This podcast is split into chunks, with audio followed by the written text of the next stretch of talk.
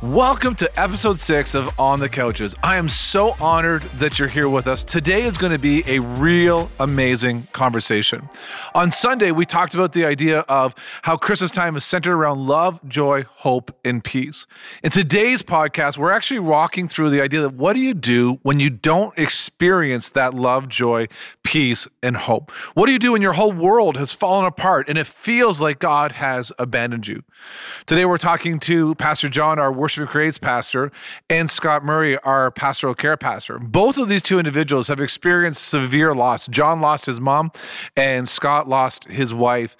And they're going to share from their heart just the journey they went on and how they navigated that kind of extreme loss, that extreme pain, that hurt, and how they were able to lean into God and who God was for them, and the strength and hope that He actually produced in the middle of those seasons. Now, I want to warn you: get your get your tissues ready because it is going to be a tearjerker as they are authentic and, and honest about what they experienced and the journey they went on with God. Let's jump into today's conversation. So excited to have you join us on our podcast for our episode on the couches. And this is airing right after what we call Advent Sunday, the Sunday where we take time and kind of kick off the Christmas experience. And I love Christmas. Now, I don't thoroughly enjoy Christmas decorations because I feel Christmas decorations are just bringing clutter into my very minimalistic uh, decorating style. Like I don't, I don't like clutter. I don't like stuff like all over the place. But I love Christmas. Mm-hmm. You guys, are you guys Christmas fans? Are you? Oh, yeah. Yeah, yeah. Big Christmas in, in our house. And I've never been like the outdoor decoration guy. And now, if you drive past my house in probably about two or three weeks, it's going to be filled with blow up minions and wow. snowmen, and it's it's just gone complete 180. Hey, so, yeah. some years I don't even know who I am anymore. That so, National Lampoon's know. Christmas right, life. Yeah, yeah. Mm-hmm. We're kind of I having that neighborhood competition, and I'm the only entrant. So, yeah, yeah. that kind of idea. So, yeah, our yeah. house has been decorated now for a full month. Are you kidding so, me? Yeah, 100%. As soon as Halloween's over, Sarah's like, let's get the tree up, let's go for it. And this year, our big to do was we got a pre-lit tree. This is like wow. big news bears over here. And so officially I now have two trees at my house. Wow. Are, so, are both decorated? No, not yet. But, the, but it's coming. It's coming. Pre-lits are great until one section goes out. Sure. Then you got to go to the dollar store and, and get that extra line and just, just kind of cover fill it, it up and make it pop. Yeah. Yeah. yeah. That's crazy. Well, I love I love Christmas. we have done the Christmas lights, and every year it's gotten bigger. My boys actually like, we want the National Lampoons. And so we now have Christmas lights around all of our windows, on the peaks of our house. I nearly died hanging those, but nonetheless, but. Oh, they wanted them, but they didn't hang them. Well, they helped me. Uh, yeah, yeah. But, I'm, but I'm like, okay, if go. someone's going to die in this picture, it yeah. should be me. Wow. Right? Sacrificial. Like, I'm not going to go, be, okay, son, you hang from the roof and just lean over here. Sure you have a future. I've lived sure. a good life. Yeah, right? Like yeah, it's good. It's been good. Yeah, see, my boys are on the roof. Yeah. I'm like, yeah, just do it right there. That's so. right. Good job, son. Yeah. Proud of you over yeah, there. Yeah. Get her done. okay, Christmas tradition. Any Christmas traditions that you guys oh. hold to? Uh, mine's just all about family, so that'll be kind of out the window this year, but uh, always going and visiting family and, and being a part of that. So we'll try and do something Zoom related this year, but it's it's just a huge thing for us and our family to to get together with the extended family. Mm-hmm. I love it. Yeah, I mean, uh, normally our Christmas tradition is doing productions. So like normally they will decorate early and we'll we'll have some family stuff and all that kind of jazz, but majority of our family is in church world and church yep. life, and so most of us don't start celebrating Christmas like really everything's done and and you know till nine o'clock on Christmas Eve night, and you just had this amazing season of celebrating Christmas with your church family and leading people in that. And and then we do like purposely schedule all of our Christmas stuff after Christmas Day because Christmas Day is like just like Sarah, I, and the kids, and we're like really mellow and just right. hanging out. And uh, yeah, so it's weird this year not to be in that mode and that prep mode. I think it was like two or three weeks ago. I was talking with some of the guys from the band, and we were realizing like, shoot, we would be in rehearsal mode already yeah. right now for all of our Christmas Eve experiences and all kind of jazz. But it felt good to do Advent Sunday. It felt good to get oh. back into the the swing of playing Christmas carols. I think it's important that like we still stay mindful that we are celebrating a really beautiful and unique season and there's different ways that we can celebrate it but yeah it does feel weird this year for sure i for me like yeah obviously christmas Christmas Eve is like this crazy season where what did we do last year? Six experiences between two days or something like that. Like it was like And two, two different locations, locations, yeah. two or three different days. You know, three or four thousand people came through. It was a crazy season. Mm-hmm. But then, like for me, I'm the opposite. As soon as that's over, it's like. It's on like Donkey Kong. Like we usually have the staff over to our house. Mm-hmm. We do a big, huge Christmas party at our place after after all those experiences. You guys probably hate it because you're like, oh my gosh, the last person I want to see is Jeff and his family. We have to go hang out with them now. But we usually have the whole staff in, have the kind of a big family moment. Uh, exchange, we exchange gifts, and everyone gets like pajamas that night of, and it's and then like You've never given me pajamas. I've not. Oh, well, hmm, awkward. Get awkward. There's no segue there. Sorry, I get my kids pajamas. Fair, there it is. Right, Nice, yeah, it can be a little awkward if I'm giving you and Sarah Yeah, pajamas. it is its right? thing. Well, you give my Uh, right, I was gonna say, it goes weird real fast. Yeah. But like it's just I love it. And Christmas has all these like ah moments, right? But this year is going to be a different year. Scott, you already alluded to it, right? You know, for us, we're not doing a Christmas live experience. We're we're doing an online Christmas at home interactive experience, mm-hmm. right? So, for those of that the tradition was, oh, I go to the Christmas Eve service every year, and you know, we go see family. We get up usually every Christmas morning at five o'clock and open our gifts because we can't. I'm more excited than the kids. We have a rule: you have to sleep to five. And then we get up and we open the gifts. And then we normally around nine o'clock jump in a car and drive to Ottawa and see family, right? Mm-hmm. And all of this feels like it's just not going to happen. Mm-hmm. And so it'd be really easy in this season to think that Christmas is going to suck, right? And that's got me thinking, as we were doing Advent, got me thinking about, man, there's a lot of people out there right now that Christmas isn't what the commercialized size of Christmas is, right?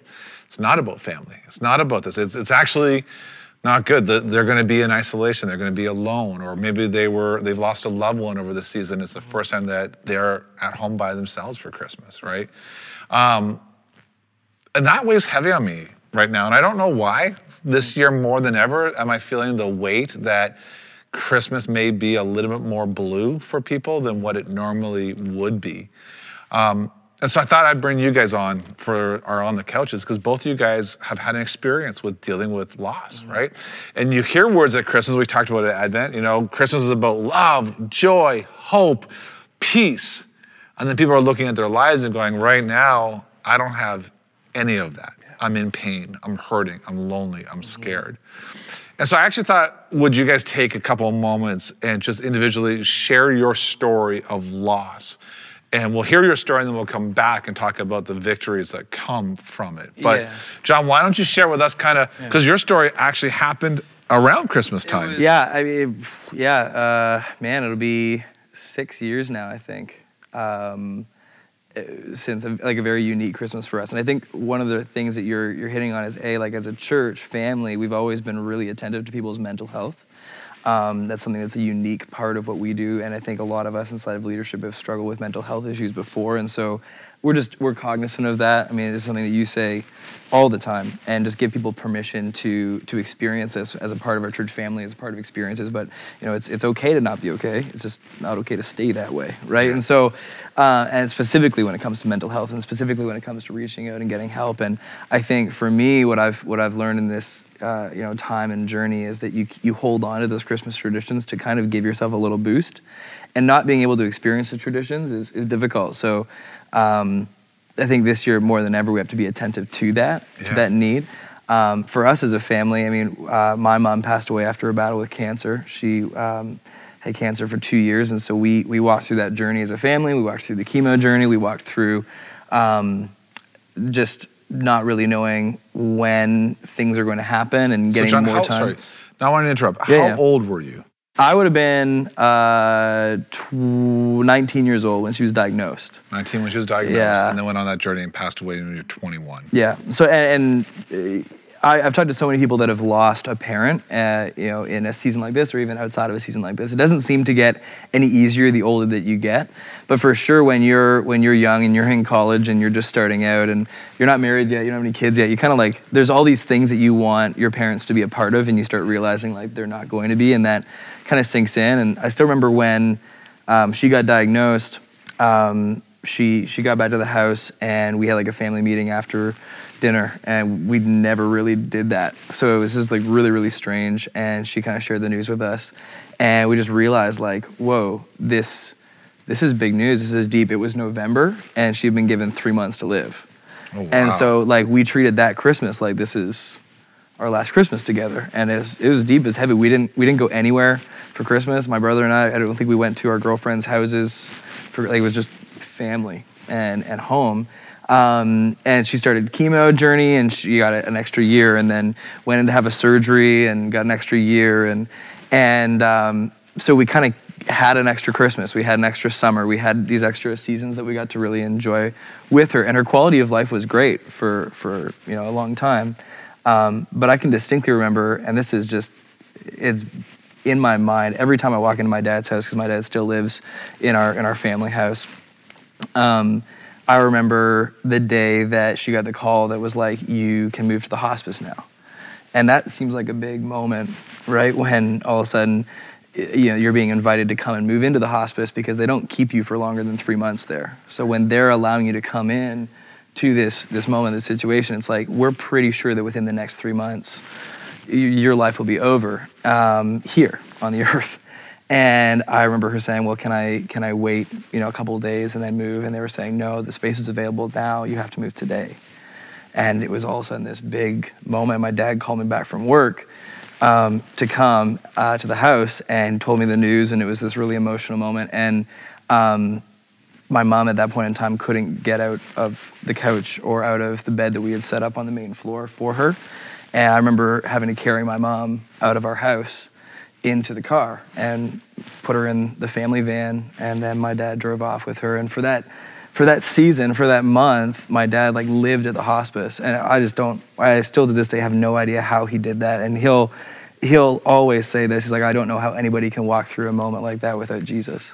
Um, because he lived at the hospice for a full month and his work was incredible. They gave him a leave of absence paid so that he could be there and be by her side, but he slept in a hospital chair for a full month next to her. Uh, my brother and I lived at the house, and we went and visited her every day. And uh, it was just a really weird season for us as a family. Um, I remember doing that year's annual Christmas banquet for our church and just feeling like really, really strange because your family's not at the Christmas banquet. And my brother and I would were playing music for it and then eating a dinner and then going home to an empty house and it was like just the weirdest season. Um, and it was December 21st. Um, we were hanging out at a friend's house, and I just felt in my spirit, I was like, Joel, we got to go visit mom and dad. And so we called dad and we said, like, hey, dude, we're going to come by the hospice tonight. Is there anything we can bring for you? And he was like, Yeah, you can bring um, this communion glass that my parents had um, that they'd actually taken communion from the day they got married, that he still had. And he's like, You can bring the communion glass, bring some stuff to take communion, and bring some guitars. We're going to worship tonight. And so I guess it was actually December 20th, but we so we brought that stuff. We had communion together as a family. We worshiped, and my mom was like was just there, like she's so present, so vibrant, like just like this huge smile on her face and she she's fully aware of the situation so she gets to call out all the songs that she wants you to sing. She's like sing that song. That's my favorite song and and we just worshiped for two or three hours and had some pretty deep prophetic moments of worship and and then packed everything up and said goodnight and we're like that was a cool moment and not really realizing that that would be like the last moment that we saw her alive. Um, the next day went back and as we walked into the hospice we realized that our uncle was there from from down south from Toronto, and we were like, "Why are you here?" And he's like, "You you guys need to sit down. I've been here for the last three or four hours, and your mom slipped into a coma, and um, she's still technically alive, but she's not responding." And uh, she just fell asleep last night with a smile on her face right next to your dad and didn't wake up. And we're just kind of waiting for vital signs to be gone. And so we were there, and I remember um, I don't I don't share this part of it too often, but we were uh, we were there and just kind of allowing reality to sink in for us. And I remember um, being allowed to go into the room, and my brother went in first, kind of had a moment next to her, and then and then left. And I I walked in and I held her hand, and for some reason I just felt like this really cliched thing, but you just kind of say it, and in the moment it doesn't feel cliche. But I was like, Mom, like it's okay, like you can go now. And it was seconds after I said that that she she passed away. And so I was still there holding her hand, and it's just like this this crazy moment. It's so surreal. You don't realize that you're going to be a part of that uh, ever. And I remember being outside in the hallway and my dad holding my brother and I and just saying like, we had a great time with her. We got more time than we thought we were going to get with her. Uh, true, but you know that that night you pack up all of her stuff and you go home, and you go to bed, and you're like, what? Like this is crazy. I don't know how to live right now. I don't know how to get up. Uh, but we got up in the morning and we started planning a funeral. and we had December 23rd. We had the visitation. We had people come. December 24th, Christmas Eve, we had the funeral. And our church was was incredible to us. Our pastor said, who our pastor was there that night and prayed over us. The majority of our staff showed up that night. It was it was really beautiful. Um, he said, we can do the funeral on Christmas Eve if you want to. I will do that for you if you guys want to like have that closure. And so we did. We had the funeral Christmas Eve. Um, I led worship at my mom's funeral. I would never suggest anybody who's a worship leader ever do that. It's the hardest thing you've ever done. Um, and uh, and we yeah we had a funeral at noon and we we buried her and then we went home and the church flipped and did Christmas Eve that night and our lead pastor led Christmas Eve stuff and we were just at home like what do you do and so well, I guess you go to church. And so we slipped into the back of this this church. I mean, at the time, Christmas Eve was a big thing for that church, and there's probably about 1,500 people there. And so we kind of just snuck in the back and did Christmas Eve with our church, and then went home. And in the morning, we woke up, and it's just the weirdest Christmas morning of all time, and, and just kind of proceeded in that that seasonal fashion. Uh, Boxing Day, I remember us going out for coffee, and it felt like we couldn't go anywhere in the city without running into somebody that was like, oh, "I'm so sorry for your loss." And so eventually, we said, "You know what? We're just gonna get out of town for two weeks. We're gonna escape to a place where nobody knows us." I think we went to to Markham for like two weeks, and just like laid low,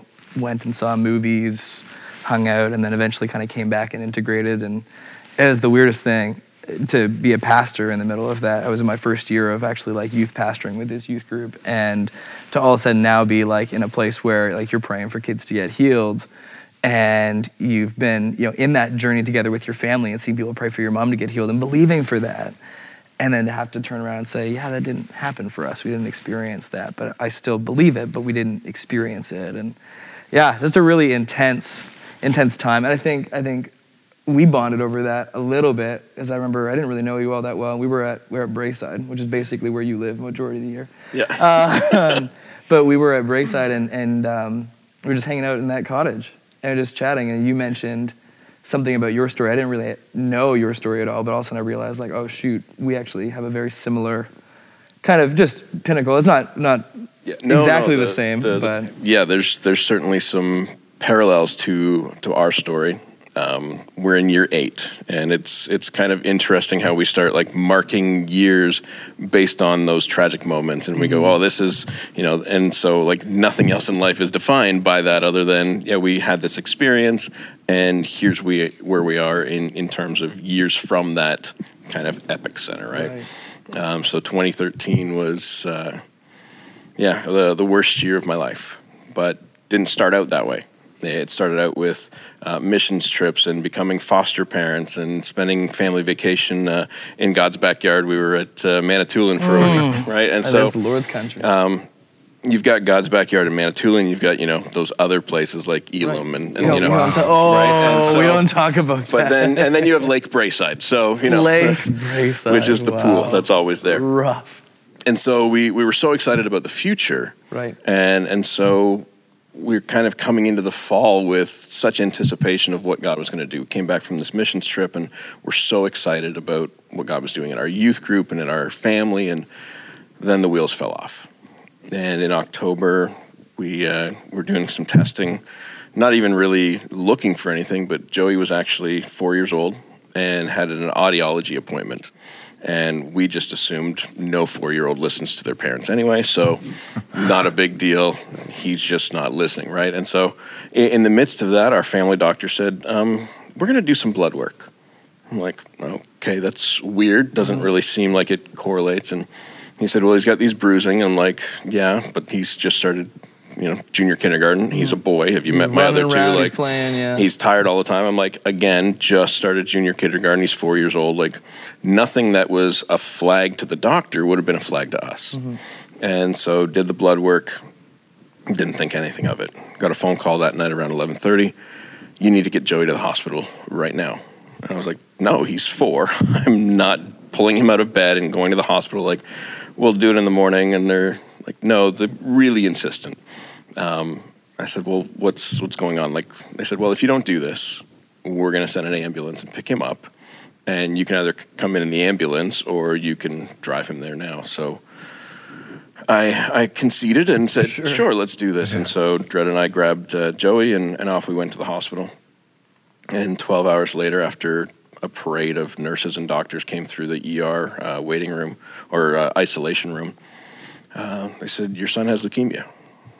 And that's devastating as a parent. And it's also terrifying when you've seen other friends and other pastor friends that have lost kids to cancer. And immediately, as much as faith can be there, it's are we next?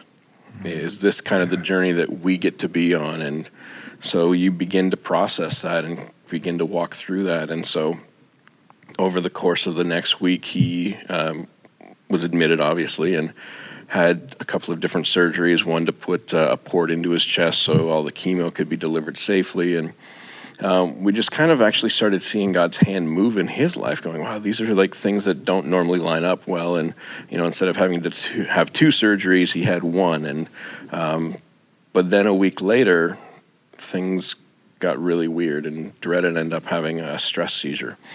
Um, the only way to diagnose a stress seizure is to undiagnose every other possible thing.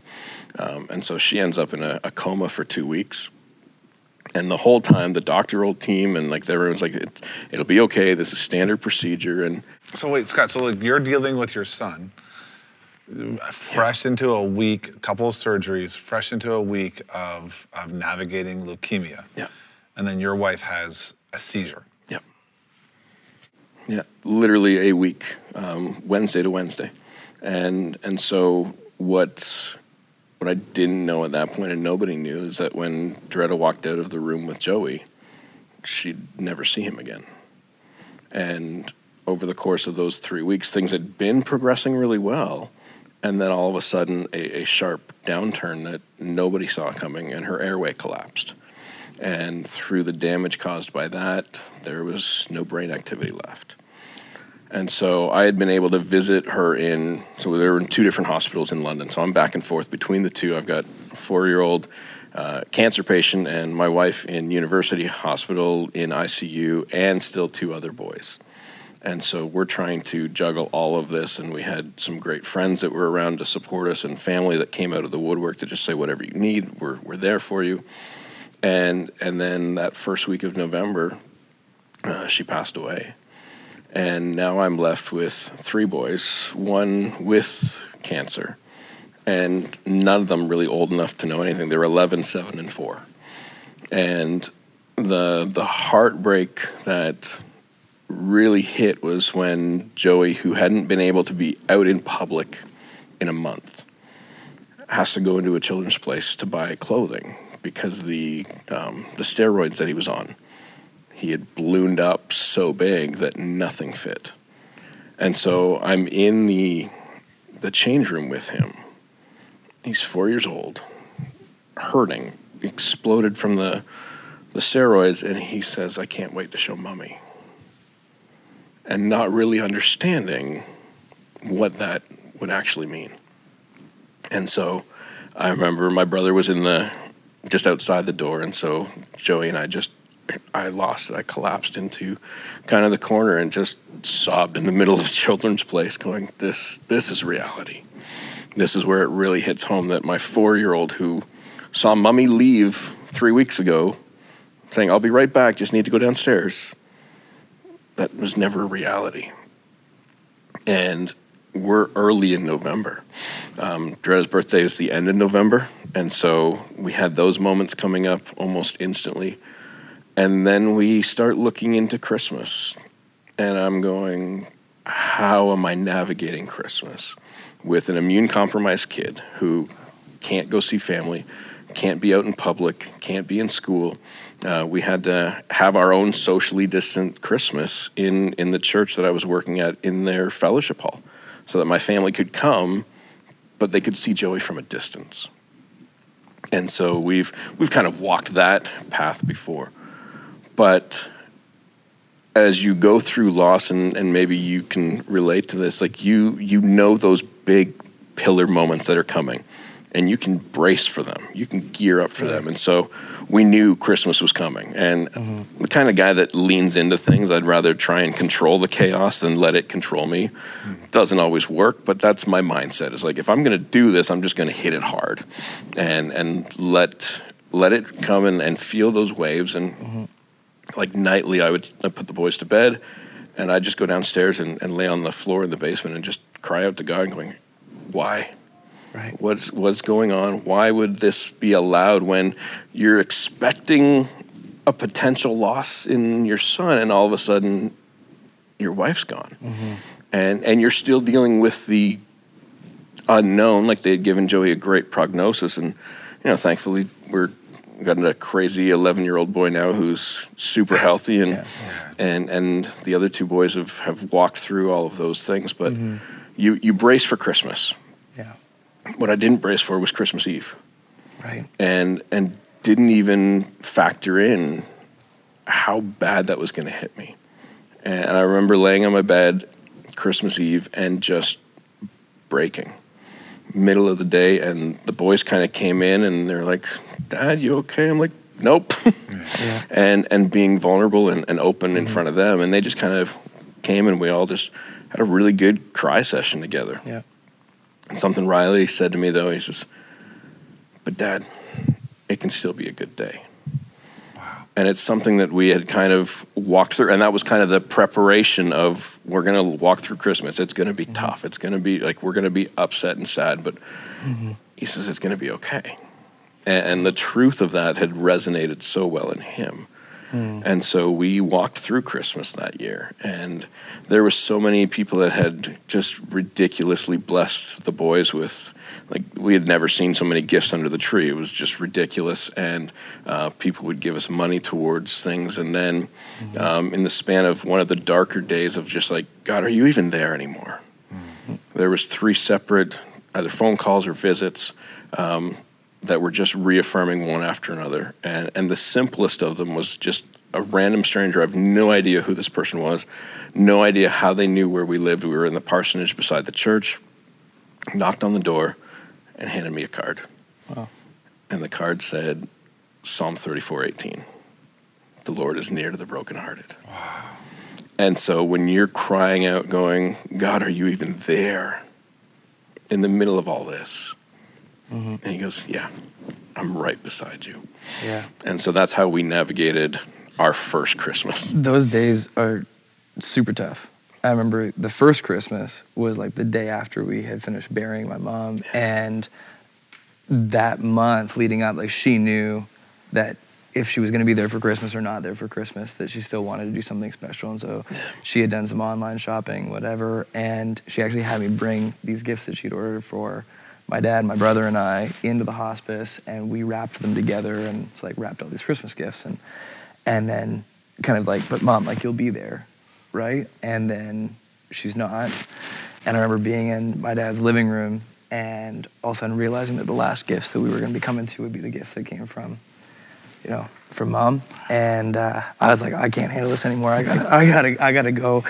And uh, I remember just going over to the like the breakfast nook area and just having like a little just cry, and then coming back in the living room and realizing that my dad and my brother were just like a mess too. like, it's rough and that day was was brutal. That was a really really rough day, and you kind of feel like the next year is going to get better, right? And for for for me, what I do is like Christmas is like you're the worship guy, so like you tee up the Christmas season for the entire church. I remember that first year, um, like about I don't know nine months after she passed away, I ended up moving to Toronto, and I was leading worship in this church. And all of a sudden, you're coming to Christmas season, and I remember Christmas Eve, like we're doing the stuff and uh, you, are singing the songs and you're there for the celebrations. And I remember being in my in my office. It's like 10 minutes to the service, and I remember just being in my office and just being a mess. And my my lead pastor coming down, who was incredible, at just being like, "Dude, are you okay?" And like I think we pushed the start time of the service back a few minutes because I was just like, I don't want to be here. I don't want to do this. I remember I already had my car packed. We finished the service. I was the first person out of the building.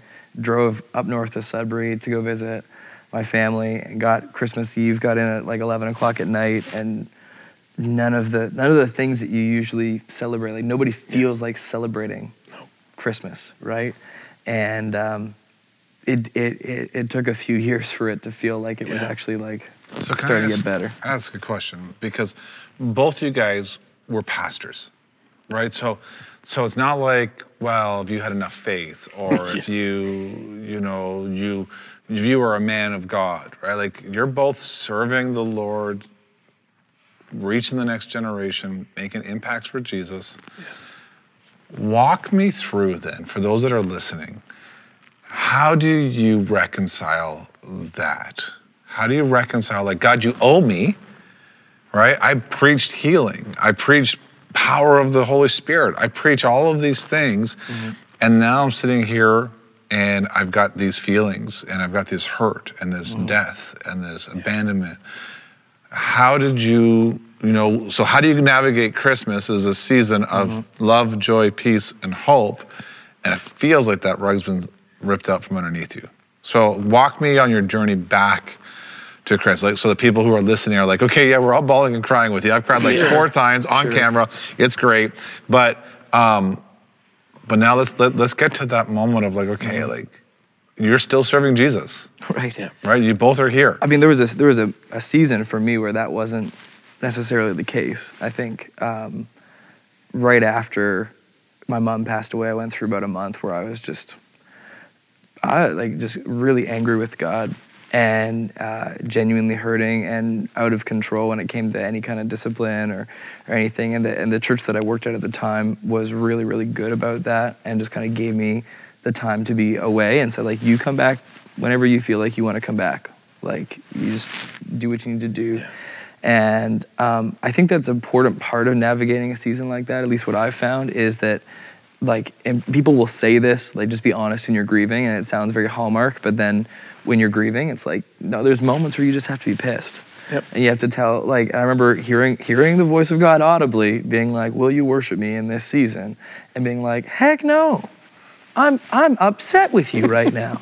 I'm going to give my entire life to you. I'm going to serve you. I'm going to walk in obedience to what you've called me to do. I'm, so I'm sitting here leading your church, and you're going to do this to me?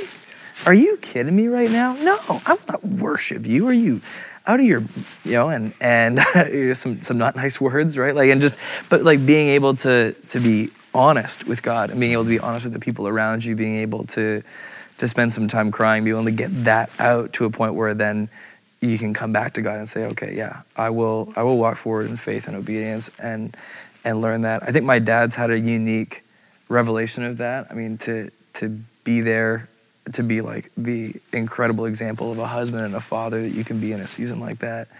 And then um, I remember him mentioning to me, I think we were at a Jays game, uh, you know, the next year or whatever. And he was like, yeah, I felt like the Lord told, uh, asked me um, if if he was to, to tell me to go pray for somebody to get healed from cancer, would I be okay with that?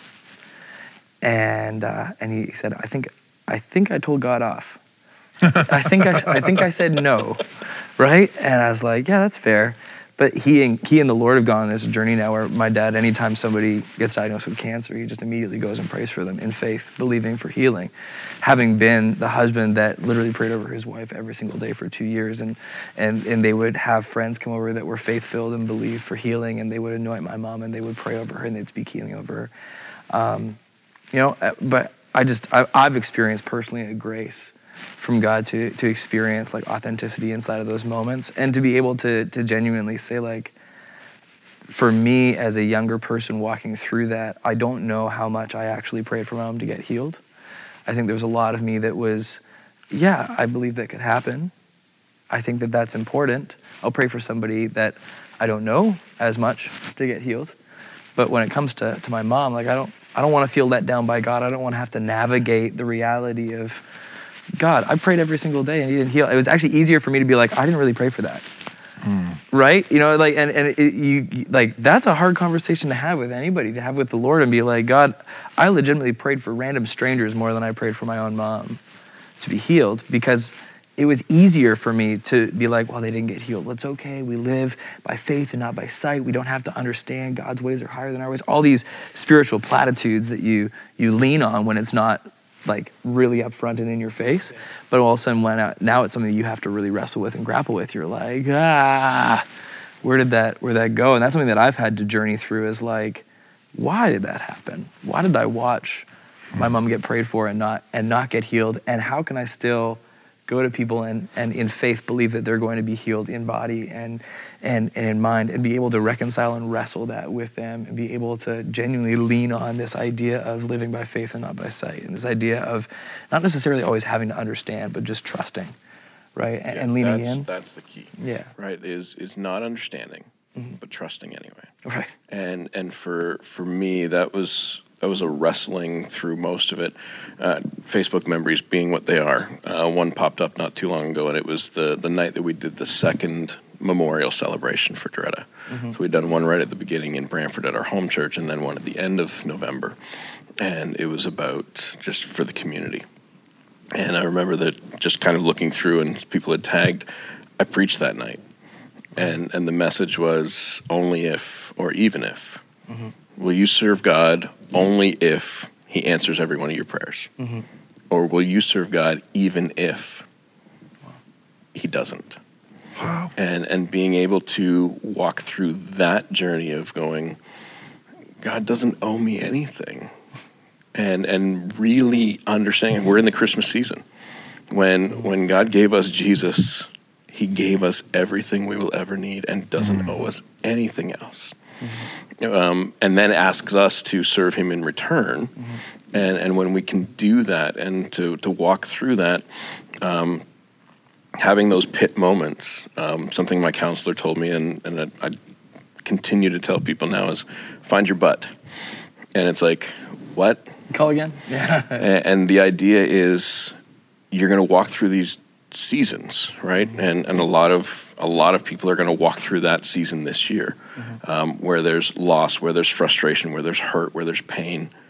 But god Come on. is still on the throne Yeah. but god still loves you but god still has a plan and a purpose for your life but god still sent his son jesus to Yes. be born in a manger and then die on a cross Come on. and lean on those and right? and understand that there's there's truth there Mm-hmm. and and there's impact of the truth that far surpasses any of the pain I walked through. well and sometimes i think you actually have to just say it Yep. until you believe it, right? Like I remember doing the same thing, going Yeah. back to my student family, 120 students that had all seen me walk through that whole experience and journey.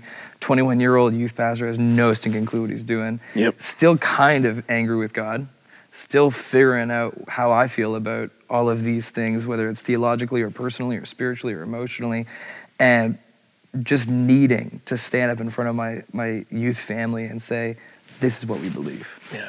We believe that God is a healing God. It's not just something that He does; it's something that He is, and Yeah. that and that as a result stems out of His very nature. And so we can be invited into an experience with that by Holy Spirit. Mm. Yeah. And like, I don't think I believed what I said when I said it the first time, but then you say it a second time, Oh, say it a third good. time, That's say it a fourth time. You begin to actually like speak to your spirit, like that's the truth Yeah.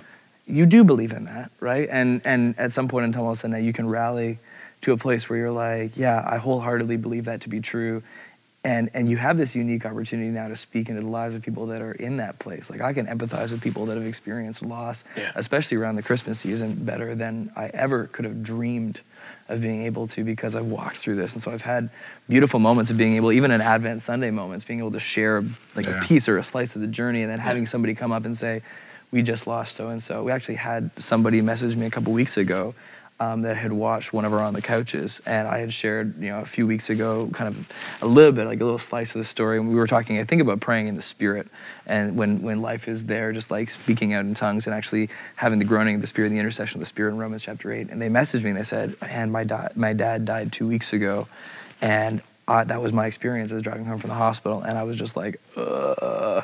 it didn't have words to express it, and I didn't understand what was happening. And then I watched the On the Couches, and it was like, that's what's happening. I'm Yeah. groaning out in the spirit. So you have those unique moments that are blessings. I think also you have the relationships that can can pull you from there. I love you guys talking about like the family that you guys have clung to so well. I mean, for me, like this is hilarious because we talk about how we have a pre-lit tree now, whatever. I'm a little sentimental when it comes to things, but like the tree that we're replacing was like the first Christmas tree I ever bought. Um, so I think that's why we still have it in the basement, even though it's it's skimpy. Um, but I didn't have a lot of money, so I bought this Christmas tree. But um, the first two years that I moved out and lived on my own, I didn't celebrate Christmas really. Like the only reason why I celebrate Christmas was because you're in church, and maybe you go and visit family. But we weren't really we weren't really doing that. You get the precursor gift for your brother, and congratulations. And and I didn't own a tree, I didn't own anything. And then um, I met my now wife, Sarah, who I think God just has a sense of humor because Sarah loves Christmas, like to the nth degree.